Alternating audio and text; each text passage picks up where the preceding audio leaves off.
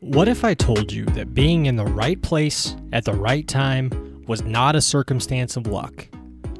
What if I told you it's a skill that you could learn and leverage to achieve your goals and dreams?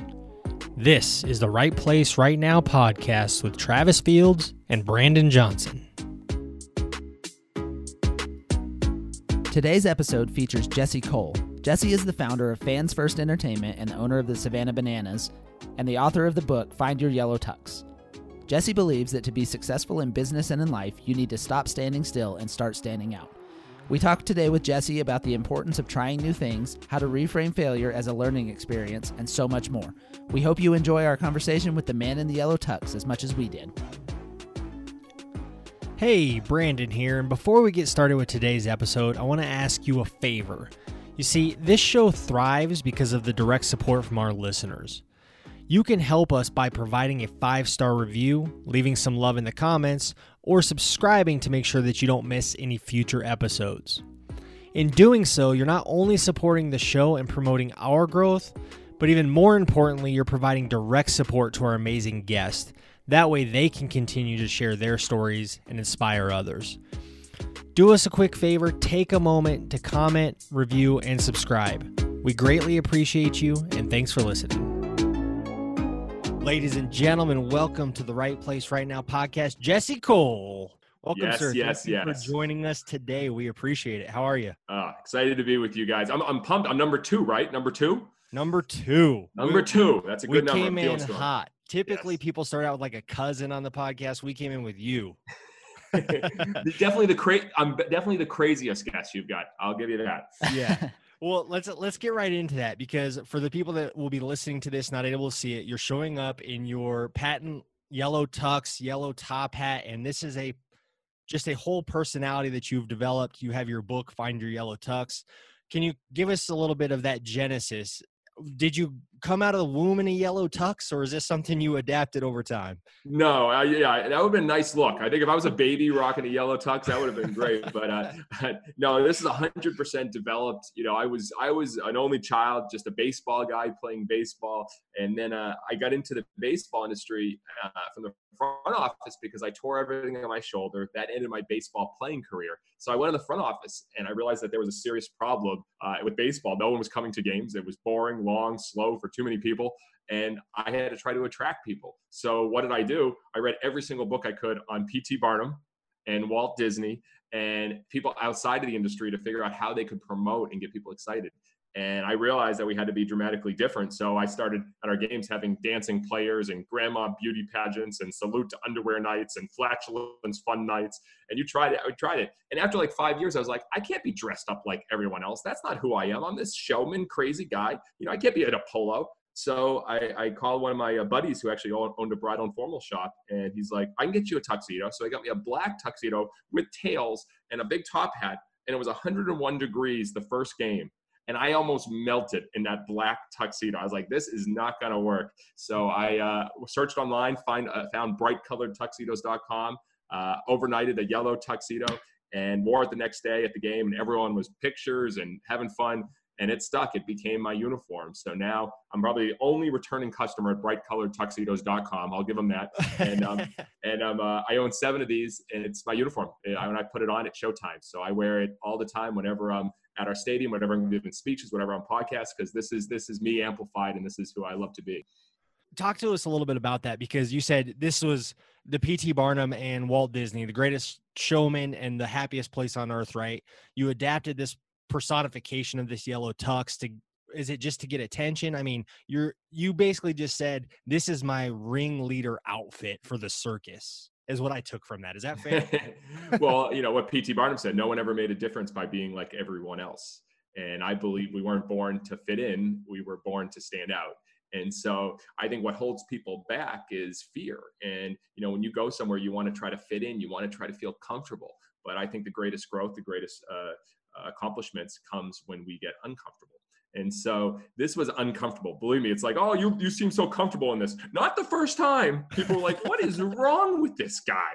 I mean, what before COVID, when I was traveling, speaking like crazy, I, I'd wear this in the airport because I'd be going right to a speech. I'd be getting picked up and then given a speech.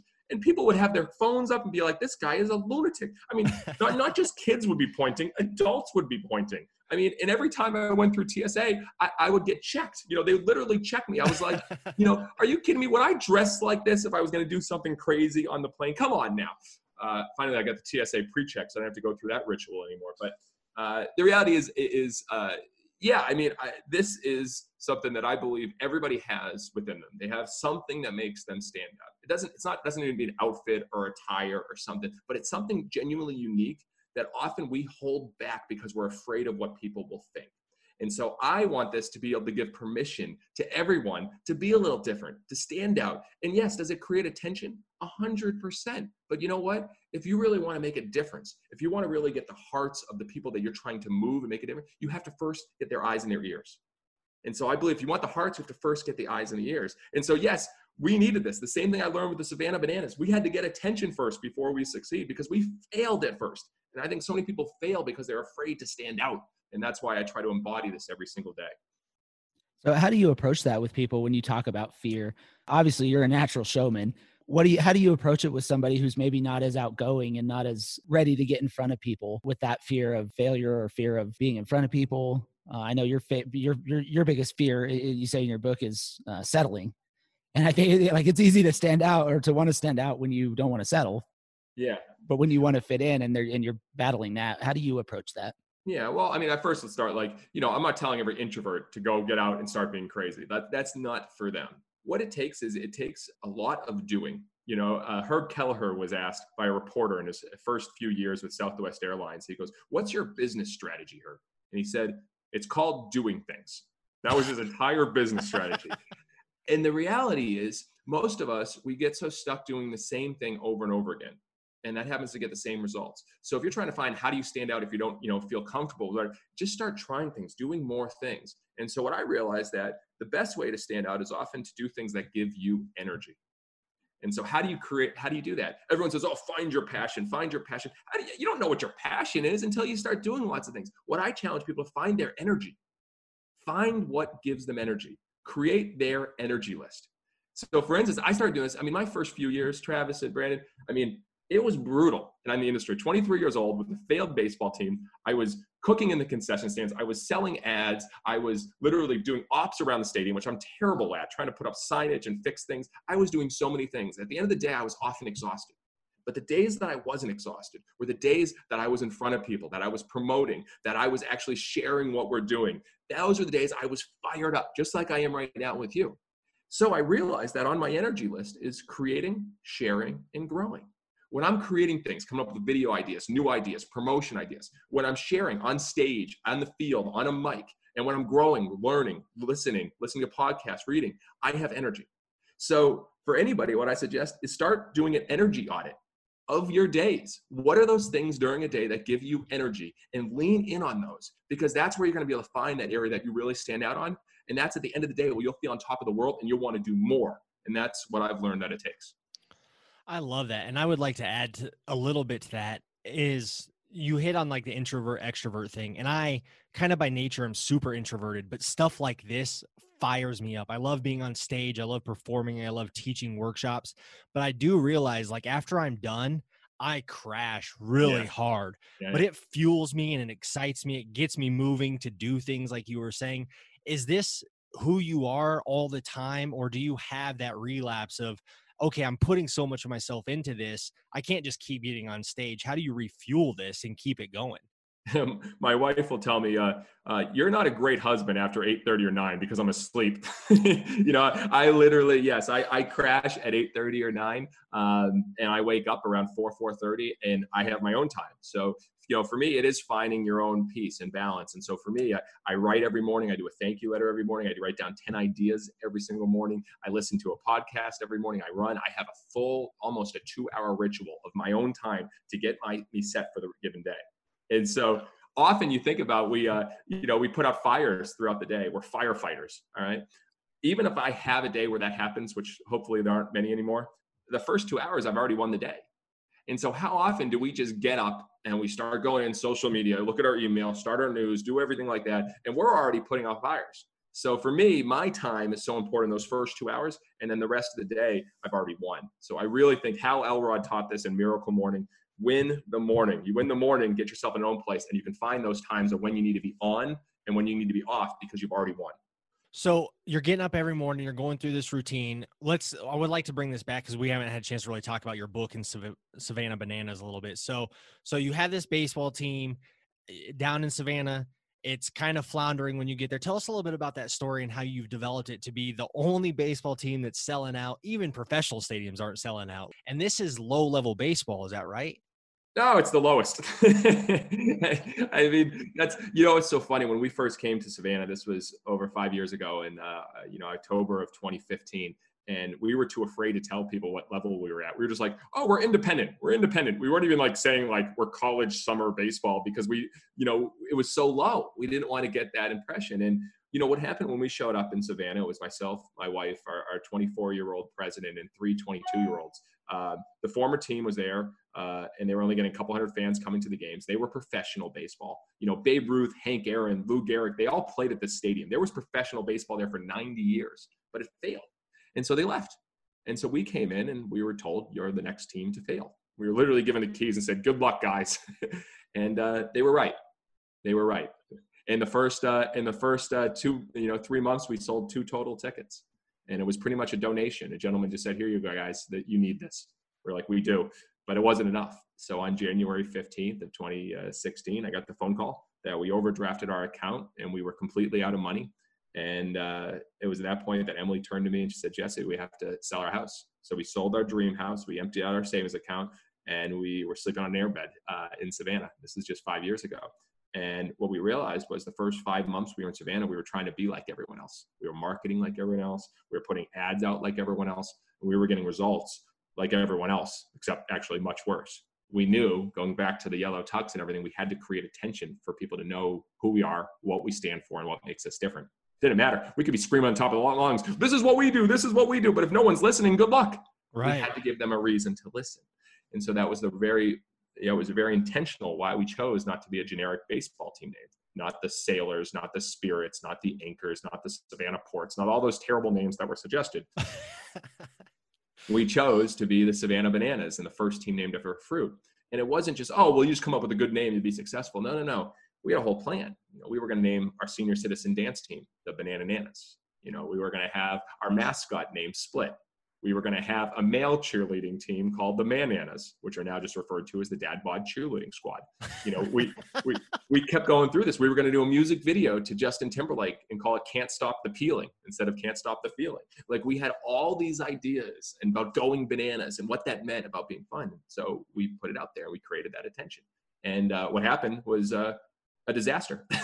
Locally, uh, they said uh, uh the owner should be thrown out of town. You guys are embarrassment to the city. You'll never sell a ticket. Everyone in the community was telling. The newspaper said it was the most attention they received in over two decades, and because in Savannah, and they said it was crazy. And they kept coming over to cover us because people. It was so polarizing. So many people hated the name, and there was a small percentage was like, "Hey, it's kind of fun," but everyone was talking about us. And right. then what happened? They were like, "Wait, every single ticket's all inclusive. It includes all your burgers, your hot dogs, your chicken sandwiches, your soda, your water, your popcorn, your dessert for $15. Wait, wait, wait. The players do choreographed dances during the games? Wait, you guys have a breakdancing first base coach? You have a full 20 piece banana pep band?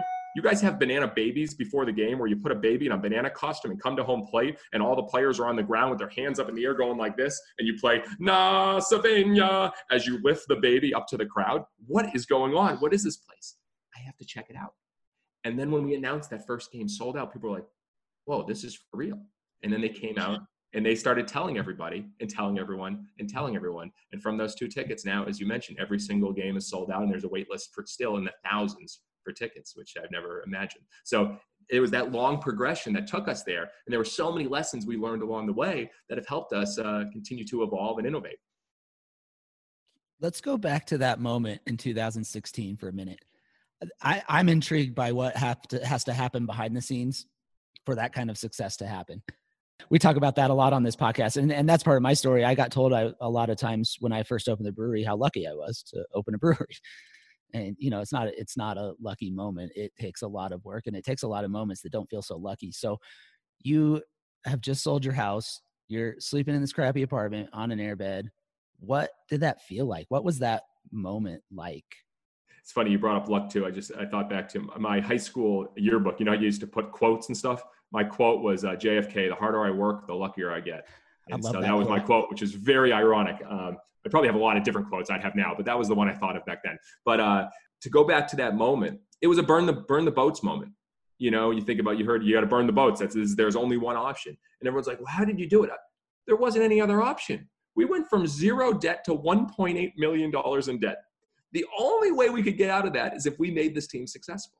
We had to do something big. We couldn't just give up. So we we sat there, and I, my wife and I, Emily, we just kept talking. We're like, we got to believe. We got to believe. Get attention. Get attention. Believe. Create. Go all in on fans first. Do what's right for the fans, and we'll win in the long term you know, so many people focus on short-term profits. We were so focused on long-term fans. That's everything. We were long-term fans. So we just said, if we can just get them in the door, if we can get them in the door, we know that they'll have an experience they've never had anywhere else. And so that moment, it was just, this is it. We have to sell our house. We have to go all in. We'll sleep on an airbed. We'll sacrifice what we have um, to make ends meet. And I look back in those moments. Those are the best. I wouldn't trade a thing. And everyone says that, but when you get to a point where you have to make that decision and you have nothing left, that's a point where you have to say, literally, that's the biggest learning moment you'll have.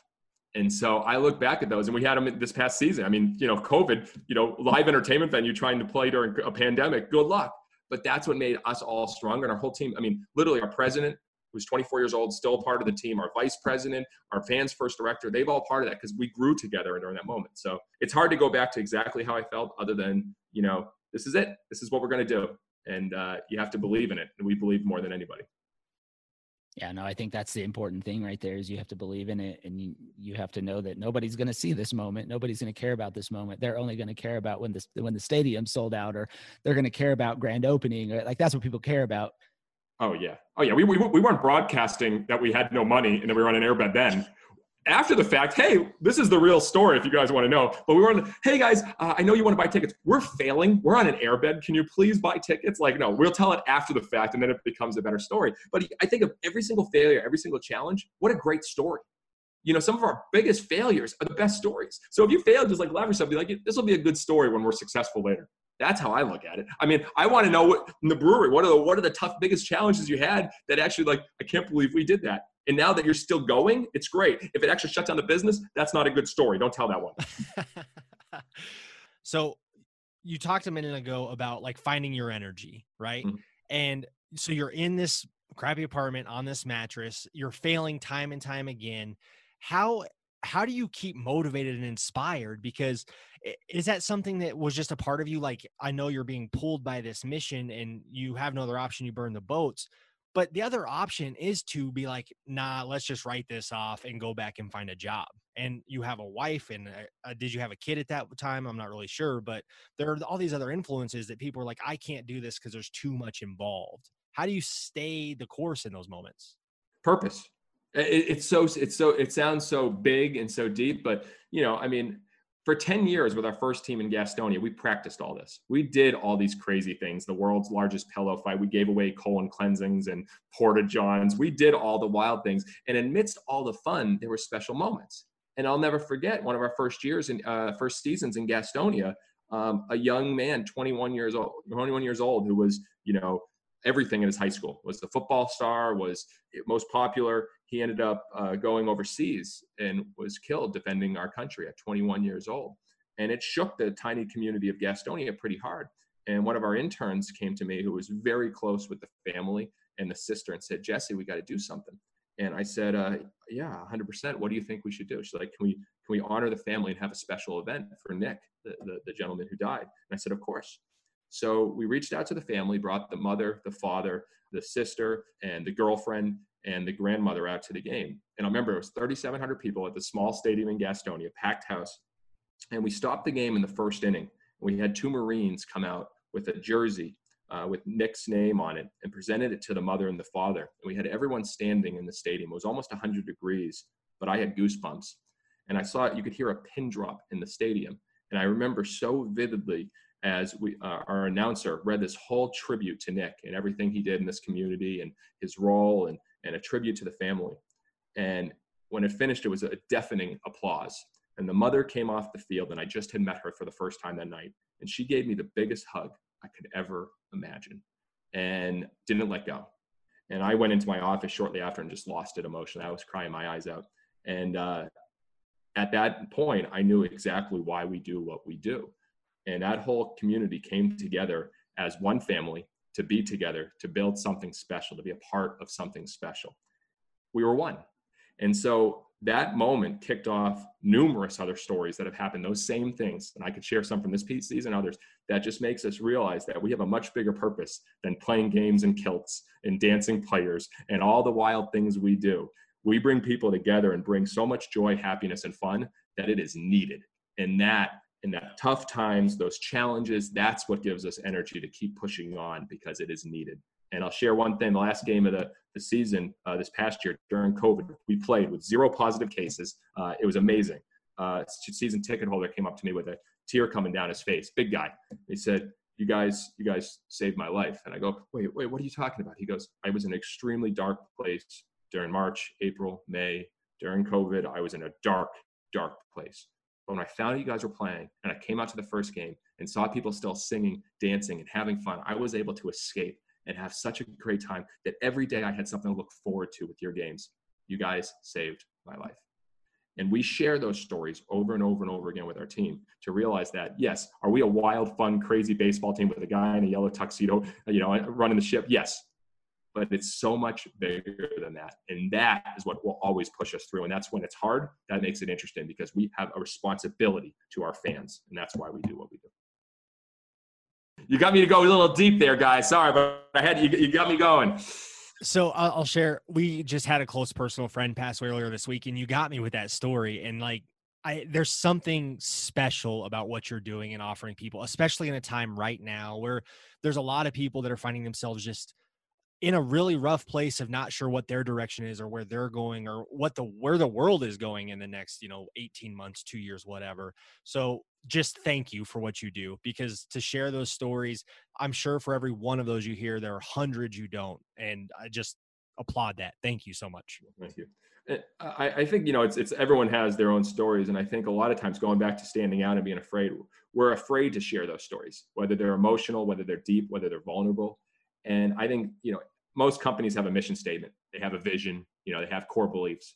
But how many have stories that back up who they are and what they stand for? And how many share those stories not just with their people but with the public? And stories is what really builds a company to who they are. And i think we as leaders entrepreneurs business owners we need to share more stories. And that would help connect more people with who we are and what we're trying to do. Yeah, there are so many good stories out there that don't get told Uh, yeah, I mean, again, yeah. Well, I, I, I can't remember who I heard this from, but like the most valuable piece of land is the graveyard because of all the wisdom and the ideas that were left there that were never put out to play. Deep. I like that a lot. That's awesome. I mean, it's it's right. It, you're right on with that. So, I want to talk to you about you have this culture now where you're selling out stadiums and you have this fans first environment where everybody's coming in, they're excited from the moment they buy a ticket, they're they're pulled into this loop. It's not just you and your wife doing this, right? Like you have a staff of people that are bought into this. What is your relationship with your people to get them bought into this mission, bought into this vision? Because to deliver on something like this, they also have to show up with a lot of energy, right? So, what is your role in keeping all that going? 5,000%. And people wouldn't believe this. I'm actually, I live four and a half hours from Savannah no one really knows that, and it's wild. I live uh, I live in Charlotte uh, in the whole off season uh, with Emily, my two, two and a half year old, and her whole family's around here, and we're now foster parents, and we just got licensed uh, just the other day, and actually have a new one with us right now, which is wild as we speak. But um, uh, this is in um, this is in Belmont, Belmont, North Carolina, so right outside of Charlotte. So this took time, but what we realized that if you really want to build a company that endures, a company that's built to last, as Jim Collins says, you have to be able to empower your team to be able to make the right decisions and learn from them. You have to empower them to actually fail a little bit. And so when I was there and Emily was there, a lot of times people would look to me. What are we doing? What are we doing? What are we doing? Because I've had the most experience and, and the buck stops with me in some things. But because of our 24 year old president, who's now almost 30, and our team that all started as interns has grown with us, you know, everybody on our staff started as an intern. and they've grown with us three, four, five years. We have a team of 15 full time that are there year round. We have a, a seasonal interns, five to 10 in the fall and the spring, 150 part time. Our success is based on how good we are without me there. And the greatest leaders make the least amount of decisions. Reed, Reed Hastings taught me that with Netflix. So, how can I make less decisions, but just share the stories and the vision over and over again? This is where we are going. Let's find a way to get there. I'm not going to be the one, I'm going to share the vision. And there's another great book, Rocket Fuel by Gino Wickman and Mark Winters. You have a visionary and you have an integrator. I am 5,000% the visionary. I read every, Walt Disney and me are like, I would do anything to go play catch with Walt Disney on Main Street right now. If we could go back 50, 60 years ago, that's what I would want to do.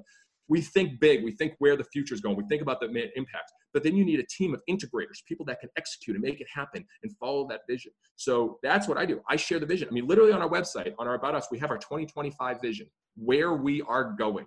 And we came up with that as a leadership team, but it was driven by some of my big thoughts. We came up with it, and now we talk about it. And every Monday meeting, Jared, our president, has someone from our team read part of our vision, a full part, whether it's about our team, our product, our goals, what we're trying to do. And so we live it, we talk about it, we breathe it, and I'm not there. And that makes me so proud because we have a team that just cares so much about doing it right and creating fans' first moments every day. So you at some point you had to realize that you were this not the integrator and you're the visionary was that always in you from the time you were a kid was that a lot of trial and error because one of the things you talked about is finding the things that give you energy and i think sometimes we get in these careers or these paths where we we just kind of fall into line and we're just okay we're given this role so i'm going to fit into it and i'm going to make sure that i identify with it and i actually take it on as my personality versus finding out who you are and then fitting everything into that piece. At what point did you realize like this is what i'm supposed to be doing? I am a visionary. Oh geez I, am still uh, what is it? You haven't uh you've never arrived you're always becoming and you know that, that's I think JJ Redick said that one, um, but which is interesting. JJ Redick, the philosopher, um, but uh, you know, uh, basketball guy. Yes, the shooter, JJ Redick, the shooter. You haven't arrived, you're always become one, which I love. Uh, there, there's a lot of great quotes from brilliant philosophers like like Will Ferrell, who said, you know, keep throwing darts at the dartboard, you'll eventually hit the bullseye. So like you know, some some there's there's some guys out there you never thought, but no, it, it's it's constantly becoming. So Brandon, answer your question. Like I didn't like wake up one morning. It's like this is who I'm supposed to be. Like it is the biggest evolution started in 2015 when I started writing every day. So I started writing every day. And the thing is that gives so much clarity when you can write.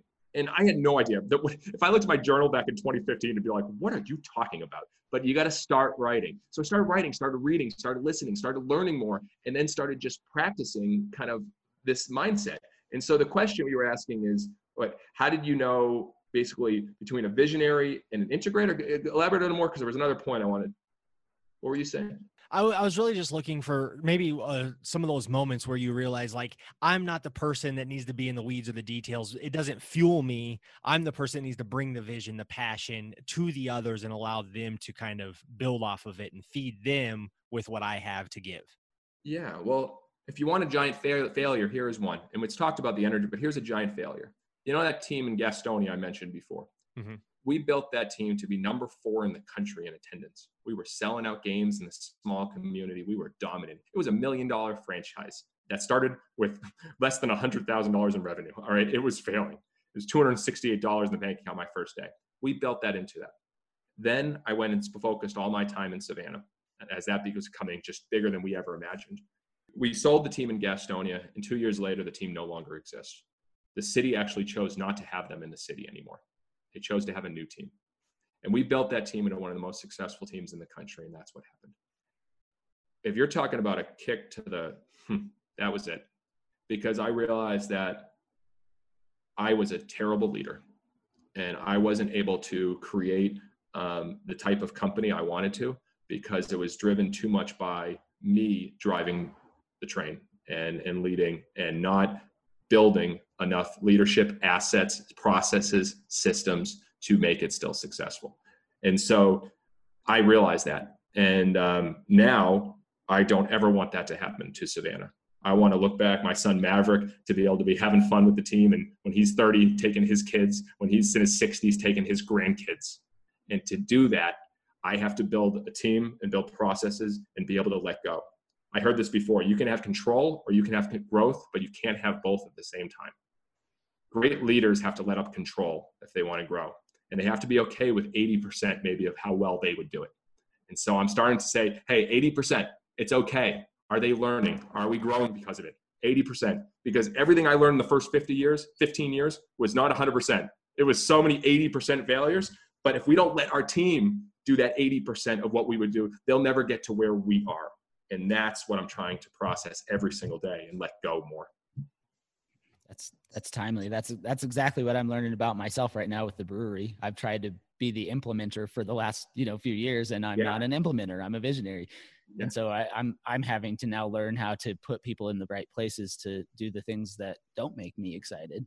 Yeah, I mean, read, read Rocket Fuel. Have you heard of Rocket Fuel? I haven't it, it, it literally, it, oh, if you're a visionary like me, you'll be like, oh my God, this is me, this is me, this is me, this is me. And it's like, I need this, I need this, I need this. And it's that integrator because we implement, we, because we want to do it, but then we're not good at the details. We're not good at the follow through. We're not good at the process. We're good at the big idea. Yeah. So what did that look like when you kind of had that revelation that, hey, I'm not the implementer? How did you switch those roles and get somebody who is an implementer in there? What did that look like? Well, fortunately, our, our president, Jared, is that. He's very process oriented, he's very system oriented. So we've already had it in place, but we were failing left and right. He goes, Jesse, team, the teammates keep coming to you for answers. They're not going to me. The process is getting thrown up. All these questions, we were having friction. And so when I heard about the podcast and read the book, I said, Jared, let's let's start having same page meetings. And it's from the book. So we we had a first one actually last uh, last week, an hour and a half, same page lunch and we went through. I get to share the vision. He talks about the process. At the end of the hour and a half, Jared, and I wrote, that was the best hour and a half we've had together in the last five years because we went through kind of our agendas together, talked about process. It was built with mutual respect. We talked about who's doing what. It was very clear. Hey, keep coming up with visions, but he was in fact, Jesse, what are some of those big ideas you're really thinking about right now? He never used to come to, it was me always coming to him with those. So he came to me and I came to him, can you help the process? It was such a good back and forth. And that's how we built it. Finding it, there talks a lot about finding it. Luckily, I found the perfect one. And now we're just gonna have to get better at the process and systems and learn. So that's where we are now. Cool. Well, I appreciate that insight. I'm gonna take that and use it here. we're still learning. We'll, we'll do it together. We'll go through it, my friend. So we've we talked about some of fail, failures around the ballparks that you've had in different locations. Before you get into that, you know, you had this dream of becoming a professional baseball player. You tear your shoulder. That career kind of ends just all of a sudden for you. Take us through that refinding yourself and rediscovery because for someone who has that vision from a young age and the talent that aligns with it and is going there that's traumatic and that'll set a lot of people back can you just give us some insight to what that moment is of like, I got to redefine who I am and what I'm doing? Can't believe I'm going here. Um, I'm going to go here. Uh, yeah, I'm definitely going to go here. Uh, if, if we've all been in a, a serious, long relationship for a long time, they talk about rebounding all right and just getting back out there going out on dates getting back out there and the more that we harp on it that long lost love that we've had it messes us. We start thinking we're not good enough. We're not confident enough. We struggle. And, uh, you know, I had, you know, my first love, my high school, I was a mess for like months after. I was like, how could you do this to me? And like, I was like devastated. And then it wasn't until I started dating again that I got over it. Same thing when it comes to something big in business. Get back out there, get your reps in, get your at bats in. That's that's what we did. So when I found out that I tore my shoulder, I had actually turned the camera on myself. I was filming a documentary film in college at that point. I was a character in the story about coaching leadership. I have that footage and I'm devastated. I mean, I'm this big, like, you know, I was like 50 pounds heavier. I actually looked like an athlete, not just a feeble guy in a, in a yellow tuxedo. But I, I, I literally started getting emotional and I'm watching it like I'm falling apart. I was devastated. But then within a week, I was able to uh, uh, send out an email about an internship, and I took an internship with a failing team, and I started doing something else. I had something to wake up and get excited about, and not realize that 20 years of my life that I had my whole passion, dream doing was done. So how do you get back out there? And you know, I always share in my keynotes. I talk about um, you know empowering action and getting more at bats. There's one player in Major League history that has more at bats, uh, that has more hits than anyone else, and it's Pete Rose. 4,192 hits. He also has 14,000 at bats. He has 2,000 more at bats than anyone that ever played the game. Of course, he has more hits. Of course, he does. We have to go to bat more. We have to experiment more. Jeff Bezos said, Our success at Amazon is a direct function of how many experiments we do per year, per month, per week, per day. Experiment more. Go to bat, Get your reps in. Quantity leads to quality. So you got to get out there. And that's why we're testing things every single day. And a lot of them will fail, but there will be one good thing. And that's how we find it. And that's how I was lucky to find my dream job because I started getting out there and going to bed. Talk about fear of failure a little bit with me. I that is I think that's probably most people's biggest fear is failure. And you intentionally fail at you know all the time like you're throwing stuff out there and 90% of it's going to fail. How do you deal with the failures and get through to the successes? Well let's talk i'm going to go back to you guys. Well fear of what? What, what is failure? What's failure? Well I, I mean the the obvious answer is the thing you're doing not working out like it you know fear of failure for me is closing my doors.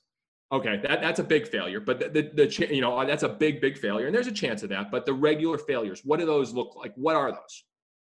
I think for me, like if we're going to get into the philosophical and personal yeah. development piece of this, it's the judgment of this didn't work out. Yes. Like I wasn't, I didn't bring enough to the table, or mm-hmm. there was something about me that's not good enough to make this happen. So is the failure more of what people think or what you will think of yourself, both those, versus necessarily being like a big failure that what's on Twitter, that's on social, like what what like what is the failure? Yeah, I mean that that that's a good point. The failure is the lack of confidence and you know doing it again. Like i fail then i become less confident in myself to try something new. That's kind of the rabbit hole. So so that's what i'm trying to go to. When people ask that question and i uh, well what about fear of failure? You have to understand define what is failure to you anyways. And once you define what failure is to you you realize that you might not be that scared of it anyways. Or if you are scared of it then there's a much deeper problem and challenge that you need to work through than worried about trying new things that might fail Right. And so for us, I think the word failure should not be in our dictionary. Fail fast, fail more, fail often. And we talk about it. But failure, think about this. When you were in school, what color was an F? It was big red Bright on your red. big red F on your. It was like the worst. All right, you were taught that failure is the worst. Don't get any Fs. Don't get any Fs. Don't get any Fs. That's ingrained in us. Failure is the worst. It's a bad word. No one even looks at it. Is it we change it. I don't even we don't even talk about failures. When people ask me, talk about your biggest failures, my mind is confused. I'm like, what are you talking about? In my mind, it's like we've never failed, but we failed numerous times, but we don't even think about that. So change failure. We look at failure as discovery. What did you discover? So, how many discoveries can you have this year? How many experiments can you have this year? We need to change the word failure, not have it in our common vernacular because it's it's debilitating. If we say, "Hey, this could fail," Does anyone want to do something that they're saying this could fail? But if someone's saying, hey, we could do this and learn something pretty cool, that's a whole different mindset. Think about anybody in a lab, any scientist. Do you think they're going in, all right, what failure are we trying today? No. What hypothesis? What experiment? Mm. It's a completely different mindset. And they fail constantly. We got a vaccine now for COVID. Did they talk about all the failures they did the first six months, nine months? No. They were talking about what they were trying to do and where they were trying to go. So when you talk about fear of failure, I know I've dodged around the question. Change the conversation. Change the conversation. Let's not have the conversation about failure. Let's just say, how many experiments are we doing this year? What are we testing? What are we learning? That's that's how we look at it. That's what I was getting at. Is uh, how do you approach? You know, it's not the failure; it's what you get from it. It's the lesson you learn from it. That's the. Travis, answer me this question. Answer this question. How many beers, different types of beers, have you, you know, tried out since 2014? Oh, I know in 2018 we did 87 different recipes. 87 different recipes. This is what I love about breweries, and that's why eventually we're going to open a Savannah Bananas brewery. What you do in the brewery business is built on experiments. It's built on trials. And I guarantee out of those 87, probably three tasted pretty poorly. All right. Maybe more. And I'm not going to say it because your eyes are pretty good, but it's like, this is not a good beer let's try another one. Oh, there were more than three. All right, good. Well, just, there were, there, were, there were good, you know, but they, and exactly that's why we did that is because I wanted to explore my creative side, and we created this event called Test Tap Wednesday that it was a huge hit, and we had some that you know some beers people didn't like, but guess what? They came back next week. Yeah, because what's next? What's that next at bad? And the reality is, I wish every business looked at themselves as a brewery. What are we testing? Breweries are amazing. Not only the testing the different beers, but the creativity in the cans, the creativity in the names, the creativity that a brewery brings. There's a reason why they're successful. People want to try new things, and breweries make new a way of life. Why don't all businesses do that? You're not thinking, hey, guys, what are we going to fail at this quarter? You're asking, what are we going to try this quarter? What are we going to try this month? Different mindset. Every business should take it. And I love this context in a business context, but personally for you, I know that I've tried a bunch of stuff that failed. I actually, my first public speech was a TEDx event in South Texas. It was my first time on stage with an audience filmed, and it was horrible. It, it's embarrassing, but it's out there. It's in the ether. People can see it. I think my mom's watched it 12 times, and that's the 13 views on it. One of them's mine. But for people that aren't willing to put themselves out there like that and try things and don't have that natural tendency to reframe failure or take on failure because it's exciting and new, how did they get out of that loop of that fear base and that unintentional effort of trying new things because a lot of people are just going through their motions, right? And shifting that paradigm is really hard. You can't just wake up and be like, okay, now I'm just going to, every time somebody talks about failure, I'm going to talk about opportunity instead. How do you get off the couch and change that mindset? Well, let's not dodge over the fact of your uh, first time speaking was a TEDx talk. All right, we're not going to just skip over that right there. Uh, uh, here, here's here's what I love about that, Brandon, and I'll tell you, I just gained so much respect and admiration for you for sharing that. And here's why: if you're not embarrassed by the first product you put out, you waited too long.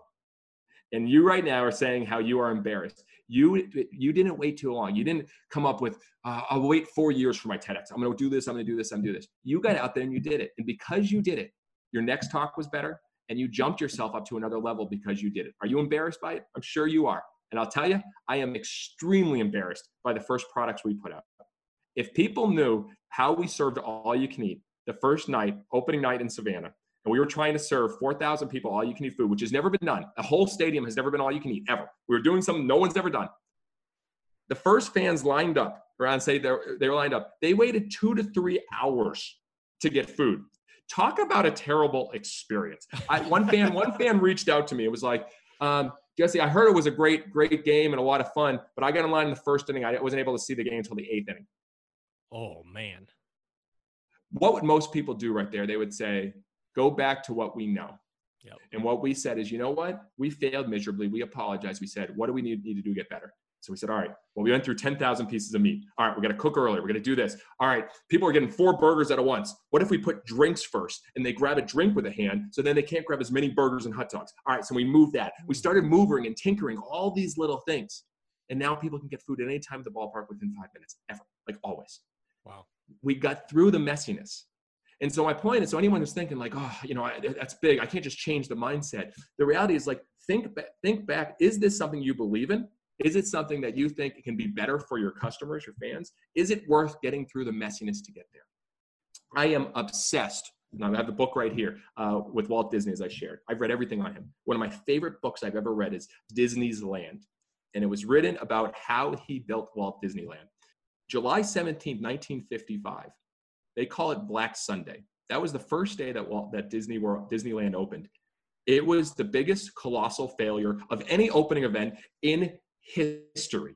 I mean, the bathrooms were overflowing. They expected 10,000 people, 28,000 people broke, broke in. They got in there. They put the asphalt out the night before. So people's women's heels were sticking to the asphalt. They couldn't even get out of the asphalt. Every single ride broke down. The, the, stories are epic. People, the employee said it was Black Sunday. It was the worst day. People called it uh, Disney's nightmare. Disney's dream became a Disney's nightmare. The, the press ripped them apart. It was worse. Then the next day they got better and they got better and they got better. And they invited the press out six months later and they got great reviews and great stories. Even Walt Disney, there wouldn't be Disneyland if he said, you know what, this failure, we can't do it anymore route. He got through the messiness to get to the next step. And I think we can learn from everyone. Every great entrepreneur did the exact same thing. Because if you're doing something that's never been done before, you don't know how to do it. and so you have to be able to get through not knowing how to do it to get better at it. I think that's true for just life, right? Like I've never lived this life before. I want to bring this back to that personal context. Like we hold ourselves to like, oh, I should know how to do this, how to navigate this relationship or this career path or this new adventure that you're taking on. And it's like, what makes you think you should just know how to do that? You can't just wake up and it just hits you and comes to you from the universe. Like you're going through this life for the first time. It's gonna be messy. So buckle up. Yeah, do, do and then learn You know, how much experience can you get this year? Can you get more experience than someone that would take five, ten years? And then you'll be further ahead. So what test the experience, the experiments and the experience. So a lot of ease here.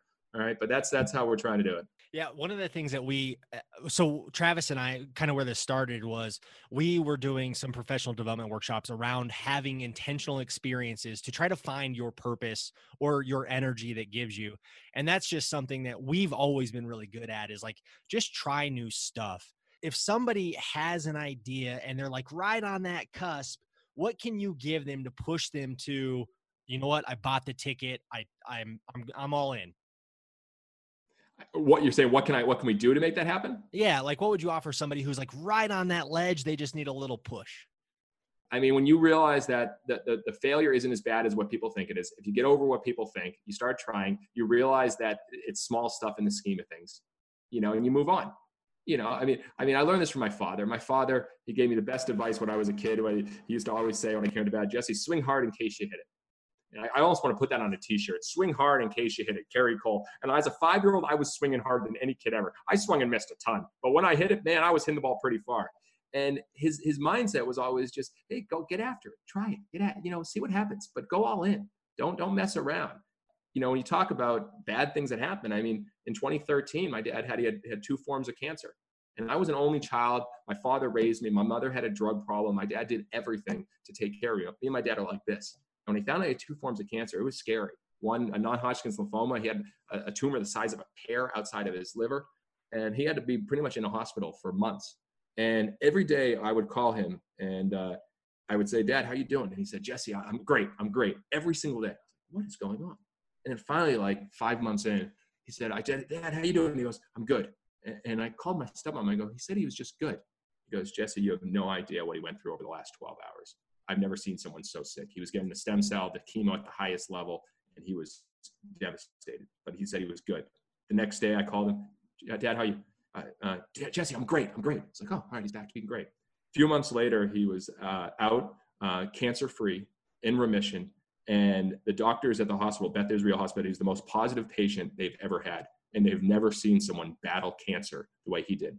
And my dad had a mindset the whole time. He goes, ah, it'll be a it'll be a challenging winter, but he goes, summer's going to be great. How can you think like that as you're battling cancer every single day to think, you know what, it's just going to be something small. I'm good for the summer. And that mindset, when I think about my dad battling that and still saying he was good when he was literally dying, how can we really be afraid of all those other things out there and not just come up and swing hard in case we hit it and just start trying? A little perspective goes a long way. That's why I always think my dad's the most positive. I mean, come on. I mean, yes. In, in fan, uh, just two months ago, we had a fans giving game in, in, in our stadium. We had a fans giving, and we actually uh, we actually decided to starve our fans for the first 66 minutes in honor of the 66 day journey of the Pilgrims. All right, one of the dumbest ideas you could ever think of. So we had like rations, like we would throw like bread in the in the crowd and be like, "You're a breadwinner, you're a breadwinner," and we threw out like candy corn because candy corn was obviously very big for the Pilgrims back in the 1600s. So we're throwing out candy corn and doing all this, and then we had the feast, 66 minutes and fans rushed to the concession stands. And it was a disaster just like that first night five years ago. It was bad. The first uh, comment on our facebook that night was tonight was an absolute cluster i mean it was she ripped us apart. And then in the scheme of things afterwards people start saying yeah but we had a lot of fun. No one's talking about fans giving they're asking when the next game is. That was a disaster. But it was something that was just so little in the scheme of things. And i think that's how we try to take the perspective of it. If, if it can worse than that like we'll we'll still be okay. I think that's that's the mindset we take.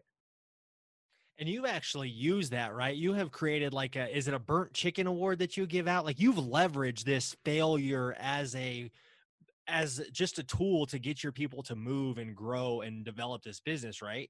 I'm impressed that you brought that up. That was like one post on LinkedIn like two months ago. Very well done. yes, uh, yes, yeah. It, burnt chicken. A story that we, someone posted over the summer. All you can eat tickets aren't that good when the food is inedible. And it was a picture of a piece of chicken that looked like a charcoal, like overcooked burger. It was black piece of chicken.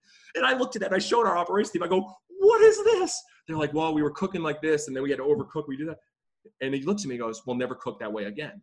and Jonathan, who was an intern, started actually as a parking penguin three years ago. He was a parking penguin, parking cars, uh, dressed up as a penguin costume. Then he worked in our concession. Then he became our director of our operations. And he said, we'll never cook like that. So the next game, they changed our whole cooking style. So we we're cooking fresh at every station. It was hard, it was messy, but that's how we cook. So what the burnt chicken represents, hey, the way we used to do it before doesn't cut it anymore. What are we doing now? And so, so some things that are failures are the failure to try new things and the failure to adapt and the failure to explore new opportunities. And so we celebrate. and Jonathan uh, received the Burnt Chicken Award for that uh, that experience. Fail forward. Love it. So you guys had a, a season through COVID. You guys played baseball during COVID. What's coming up? What what's what's 2021 look like for the Savannah Bananas? For us, everything starts well with who we are, and it's our goal to make baseball fun and change the game. And then all innovation starts, in my opinion, from uh, how do you eliminate the friction. And so, any type of business, any type of company, whatever you're in, eliminate the friction, the frustration points for your customers. So, we've been battling that the game is long, slow, and boring for a long time, trying to make it more fun, more entertaining, nonstop promotions. But we still got a lot of work to do. Here's the reality I look at baseball guys as like a hot dog stand, right? You go to a hot dog stand and uh, you know you've got the condiments and you got the hot dog. Right now, we are tremendous at the condiments. You know the mustard, the relish, and the ketchup. Our promotions, our dance team, everything's so good. But the hot dog, baseball, still needs a lot of work. Baseball is still three hours too long, and it's just not a great hot dog. So we're, we're firing up so many good condiments that it's like, ah, oh, this is a good experience. We need to get the hot dog better. And so to do that, we are we have uh, tried a new game out called Banana Ball and we've tested in front of our fans and the reaction has been unbelievable. And so basically, it's a new game, new rules, two hour time limit. Uh, you win every inning, uh, you get a point. So every inning counts. So basically, there's a walk off every inning potentially. The home team scores another run, inning over, one point. All right. You can't bunt. If you bunt, you're thrown out of the game. No bunting. Bunting sucks. If fans catch a foul ball, it's an out. So we actually, fans bring their gloves. If they catch a foul ball, you're out of there. All right. So fans are involved in the game. You can steal first any pass ball and any count you can steal first. Uh, there's no stepping out of the batter's box. And in extra innings, instead of just playing more boring baseball, we do a penalty kick type situation. It's called a showdown. Pitcher versus hitter, no one else in the field. The hitter has to score. And so we developed this brand new game. Yeah, it's wild. So we developed this brand new game and played it. And we said, we're going to take the show on the road and we're going to start playing year round. We're going to make the game more fun and bring it to more people. So we question what is the challenge of the industry. It's too long, it's too slow, too boring. Teams are irrelevant for most of the year. We're going to start playing year round, like you just heard from Fansgiving. We're taking the show on the road and we're playing Banana Ball. And I think, again, it all started with the friction points. If this is wrong in the industry, challenge the rules in your industry. If there's challenges in the way the brewery system is made, challenge them. Go the other way. That's what Walt Disney, that's what P.T. Barnum did so well. So that's where we're going. We put it in our vision. We're telling everyone we're doing it, and we're holding ourselves accountable to do it, and we're going to do it. And it's gonna, it's gonna, as we talked about, there'll be failures along the way. We won't talk about them. We'll talk about what's next. Until maybe in five years, we'll say that was a great failure, and we were doing this. All right, that's how we're going to get there. And so that's what we're excited to do.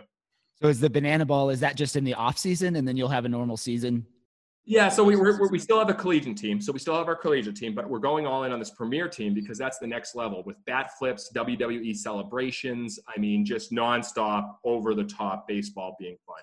And so, yeah, you got that right. We're going. We're, we're so inspired by WWE what they're doing. We're going to build characters, personalities that have special moves, special names, special traits, and they're going to be talented at baseball, but bring it to a whole other fun level so the younger audience will pay attention.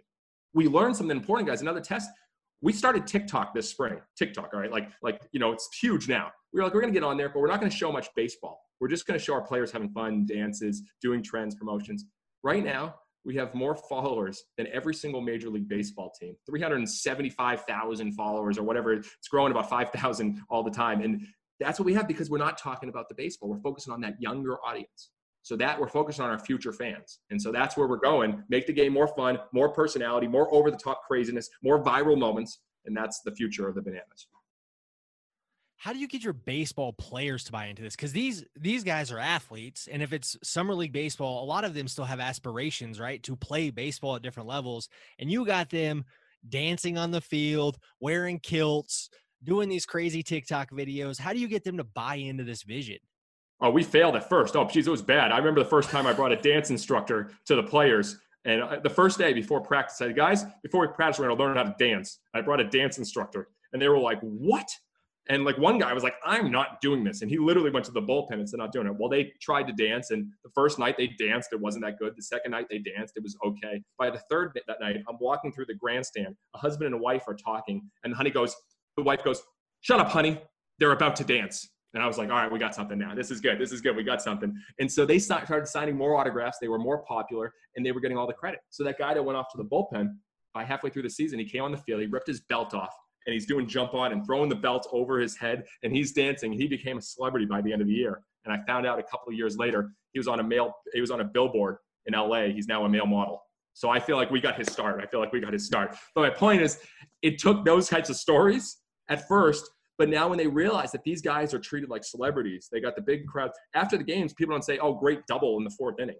They talk about, "Oh man, when you were on the dugout being the ring ring girl, where you ripped off your shirt and you're holding up the ninth inning like a boxing girl, and you're doing that, and people are throwing dollar bills at you. You were so good at that when you were flexing." They talk about that stuff, and so you build up and recognize what you want to see. And the craziest thing is that over the last uh, five years, we've won more games than every single team in the league. And we actually had a professor do a study that our players actually have better statistics than any other team when they play for the Bananas because simply you have more fun, it's a better culture, it's a better atmosphere. So we share that now. So we don't attract those serious baseball players. We attract the guys that want to have fun, that want to have a memorable summer that they'll never forget. And so now it's very easy. The guys know when they come to the Bananas, they know what they're, it's about. That's a new twist on Moneyball, I'll tell you.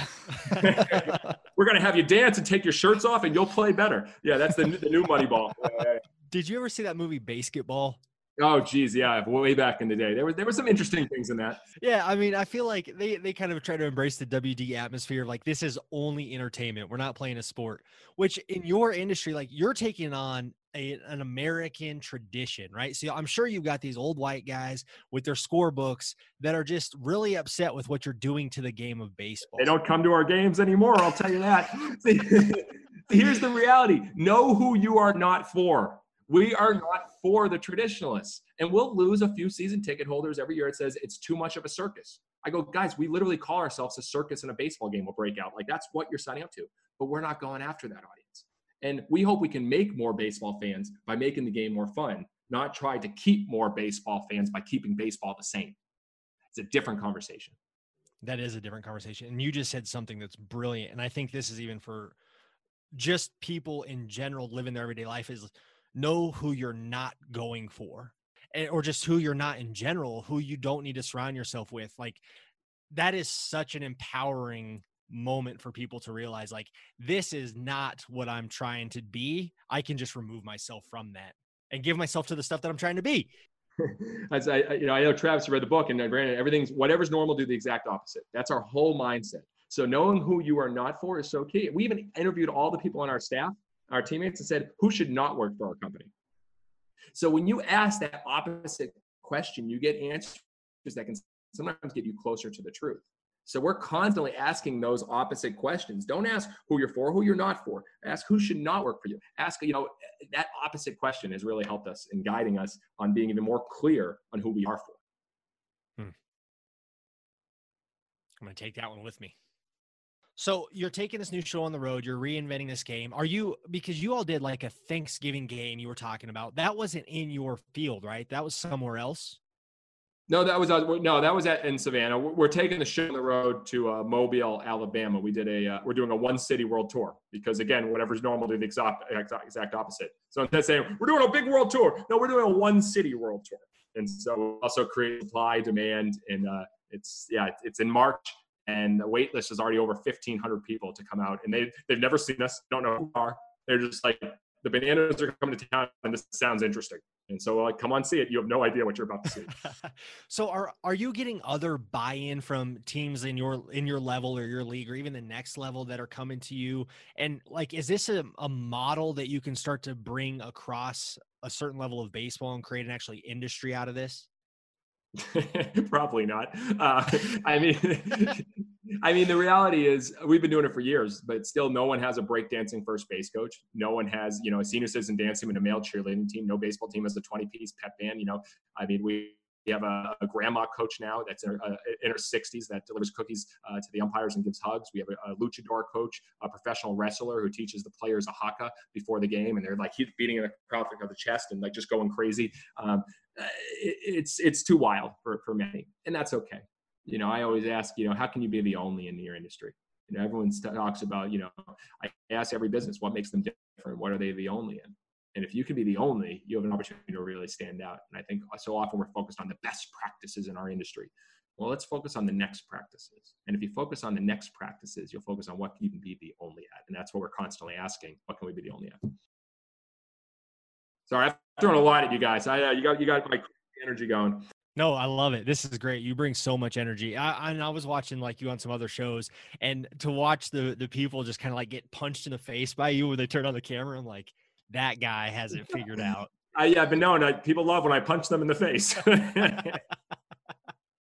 I love it. I love it.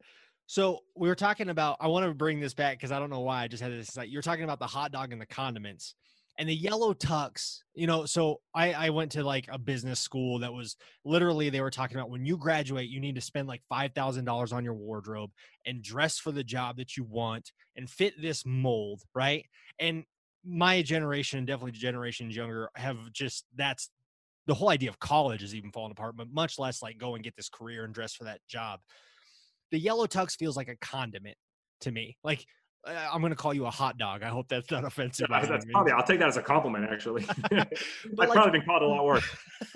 like you, you put on this persona and, and we've talked about how you align with that and everything, but what has that done for you and your confidence?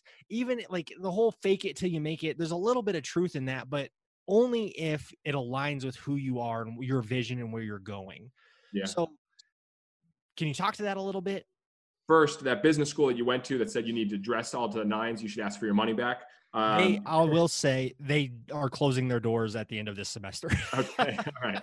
Um, I, I, think you need to be who you are and, and, literally own that. And the crazy is, well, you're not a yellow tuxedo guy. I'm like, you guys have talked to me the last hour. If I don't seem like the guy that would fit a yellow tuxedo with like the energy and the fun and the wildness and the craziness, like this is actually me. It's just amplified you know, I've heard the fake it till you make it and all that stuff. I, I just think amplify who you are and and actually really get to the root of that because a lot of times we think we want to be like everyone else. And so, like I said, those things that make you a little bit different, pump those up. Put the you know put the gas on those things. And so, what makes me crazy, uh, you know, is this is we're all in on fun. We're all in on craziness. We're all in on being different. And so I'm embodying that. So that's what I'm wearing. So I just think it really goes back to uh, owning, owning and I mean really owning who you are and what you stand for. And I would I would challenge every every business should write down what they believe in. You know, not just like uh, you know we we make this product, we do the sales. What do you believe in?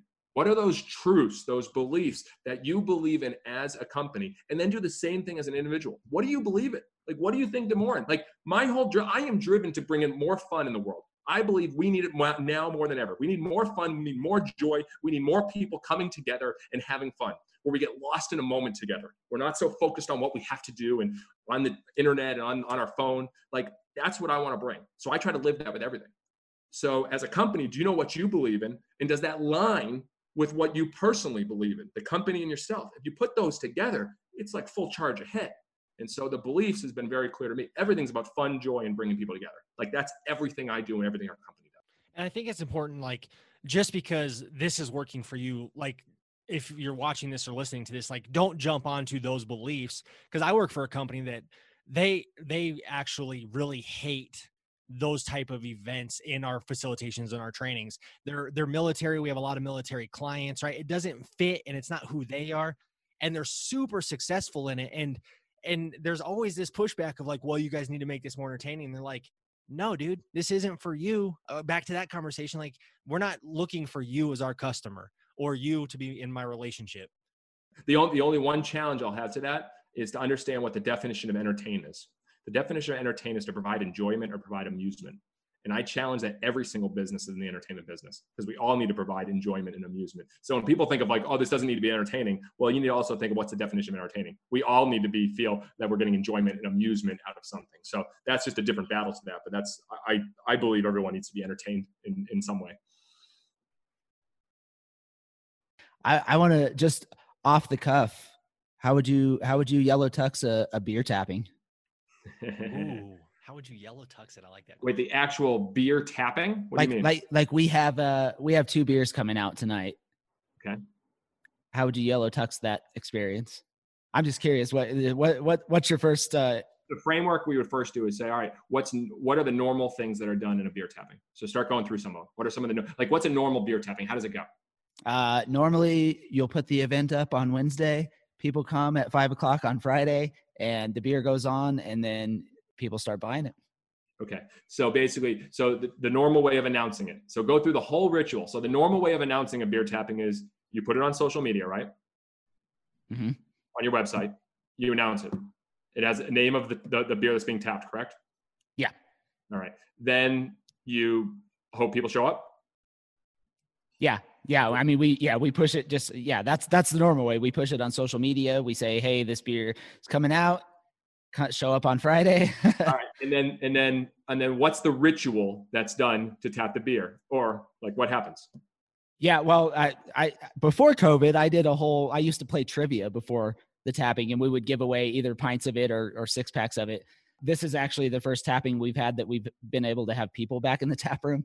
Okay. So we're getting we're we're getting back to that. We're not going to do it on this one, but normally I would I would come in at five and say, hey, you know, we're going to do some trivia, and we would just do off the wall trivia. I think we did like cat trivia one time, and just Okay. random whatever I decide is going to be a funny subject to do trivia on. Okay. And then so and then people drink the beer. And then what's happening during that? uh, after after I do the announcement, we just start. You know, it's just like normal table service. All right. So you just answered your question. So literally, you just went through the normal ritual of what it is. Write all those down and then have your team actually say, guys, what would be dramatically different about a tapping? What would be the opposite? What would be some ideas to take it over the top, to do a little, make it bigger, make it bigger than what it is? It's just a beer tapping. If it's just a beer tapping, it's not remarkable. So I would ask you right now on your team, hey, what makes this beer tapping remarkable? And then I would ask, what's the definition of remarkable? It's are people are going to remark about it? So if you're leaving the only thing that they can remark about is is the beer good, then you're you're leaving yourself very few options to get people talking. So let me answer. Most baseball teams they hope their team wins, right? So they play a game and they hope their team wins. If the team loses and they don't have a good experience, no one's talking about it. We don't focus on the wins and losses on the field because we want to make everything else remarkable. That if the team does play terrible, which they've made six errors in a game and they've had some bad games, they're not talking about that. So let me say, if the beer's just good or average or good, what are people going home and saying, you wouldn't believe what they did at the beer tapping tonight? That's a different question. So I'm not going to answer it for you because it's better if you and your team come up with it. But tonight, do your regular thing, but think of what will be the next time to create you wouldn't believe moments. You know, on how you announce it, on how you have a big celebration when it goes out. How is it given out? You know, what's the opposite normal? Everyone gets one, or this beer tapping, one person is getting all four barrels. Do you know what I'm saying? Like, like, is there ways to make it so people talk? Like, I want to be the person that gets all the beer for the beer tapping. We do one beer tapping a year that only one person gets to drink it. That's the opposite thinking. There's a reason why we give out some games. We go out and give out 500 hot dogs to one fan and 500 buns to one other fan just to see what will happen. All right. That's why we gave 104 cranberry sauces to one fan during Fansgiving. And she was not, she didn't know what to do with it. So she just started giving out to people. You think the opposite. So that would be my challenge for you to get together as a team, have an idea palooza, which we do, and say, next beer tapping, let's look at all the normal things. How do we create, you wouldn't believe, remarkable moments and think over the top? And then just test it one time. And it may fail, but it's going to create a great learning experience that you're going to do something different. This is pulling this all full circle for us guys right here. All right. That that is the opportunity to do everything we talked about at your next beer tapping. And my challenge to you, Travis, is what is it going to take for you to do it? What's what it's not going to take is you're going to say it's too much time, too much effort. We've got a ritual. Uh, our team doesn't want to do it. They're going to be scared of what happens. There's all these reasons on why you won't do it. My challenge to you is what will it take for you to do it, and then tell everyone what you did. Yeah, no, I appreciate that insight. That's the the framework is actually what I was looking for. Like, how do you how do you uh, walk your mind through that and, and your team through that? So my question to you is, what will actually get you to do, on the next beer tapping to do an over the top release? I d- it's mostly just planning for me. Like, I just have to take the time and make the effort to plan something that is going to be cool. and I often don't do that. But that that's kind of what we're working on in 2021 is how do we bring these ideas really full swing into what we do. I would be so excited to hear of something you did and you tried. And I bet you if you tried 10 different things a part of that beer tapping, three people would be walking out and say, that was awesome. And two people would be like, that was ridiculous. And you guys would laugh about it over. And then all of a sudden you get a ritual. Then now you'll have people lined up outside for your beer tapping, not just because it's a good beer or because they like you guys, because what are they going to do next? That's when you win. That's when you really win. Yeah. You got me going. You got me going here. Love it. you know, because that was one of the things. Whenever we found out you were going to come on the show, Travis and I have you. Are you familiar with um, Chip and Dan Heath's "The Power of Moments"? Oh yeah, hundred percent. Yeah. Yeah, I mean, you embody what they're trying to preach there. Right? Like you are the case study. And Travis and I picked it up a couple years ago, and we've been going back and forth. And we were re-engaged with that idea from you, and we're like, what are our touch points to really give our guests a better experience? Just to come to a podcast, right? And we're still trying to flush that out. You're number two, the, but that's kind of what our focus is because I know that if we can have this kind of energy from all of our guests that you're bringing to the table, and if we can embed something to get them hyped to come, then our listeners will get the benefits of that, right? And so, what are those touch points in those moments? Well, let me jump on that. Uh, as I told Travis, and I posted this on my LinkedIn about you guys. I mean, literally, I've been on probably 500 podcasts. That just says there's way too many podcasts out there because they need a guest, but I've been on hundreds of podcasts. And you guys were the first time to send a video to me in advance asking me to be on the show. And not just asking me to be on the show, talking about the book, the influence, what I've done, actually building me up and saying, hey, I'm not just, I don't just see this shiny object, let's put him as a guest. He, you've actually made an impact. And so it was a completely different ask. There's no way I would ever say no to that. So you started with a great first moment. I, I have my own podcast business done differently. You better believe I send out thank you notes. I send out videos. I often do all that without even asking for them to be on my show first. I build up a thank you report and gratefulness and gratitude and share what they're doing. And then I may have an ask later on.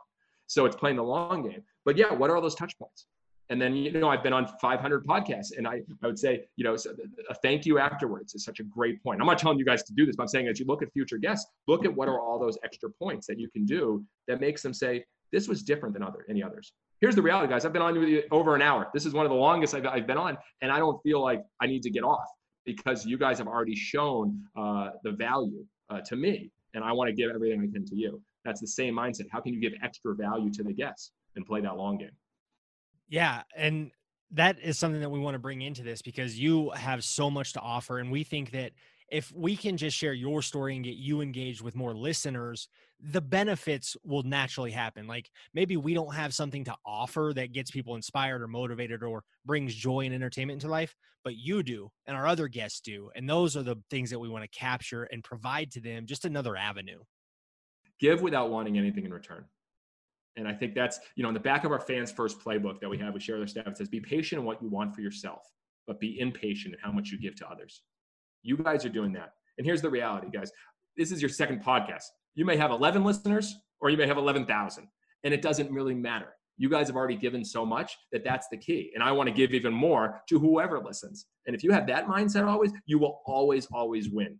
And I think that's so many people like, oh, I'll do this if I can get this out of it. Or people ask me, you know, what do you want to promote at the end of the podcast? I'm like, I'm not here to promote. I'm hopefully here to provide value. And then in the long run, hopefully it'll win for them. And that's a big win just yeah that's that's what's really helped us in our our mindset and being you know more giving focused and fans first focused.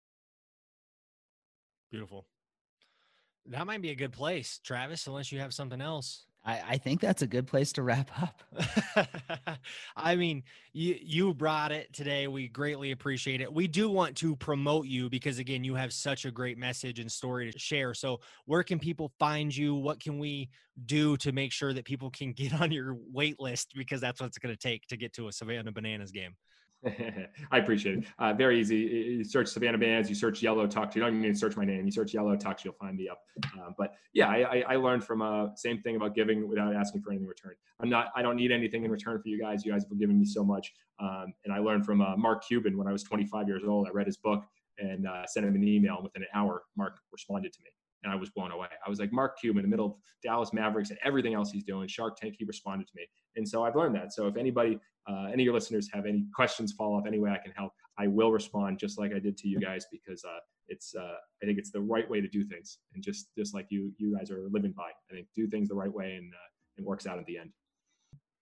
Awesome. Well, Jesse, thank you for coming. Uh, I have enjoyed this conversation immensely and uh, look forward to connecting to you again sometime. I look forward to hearing about your next, uh, you know, your tap release. I want to know. I want to know what happens, my friend. Put that pressure on him. Thank you, guys. Thanks, Jesse.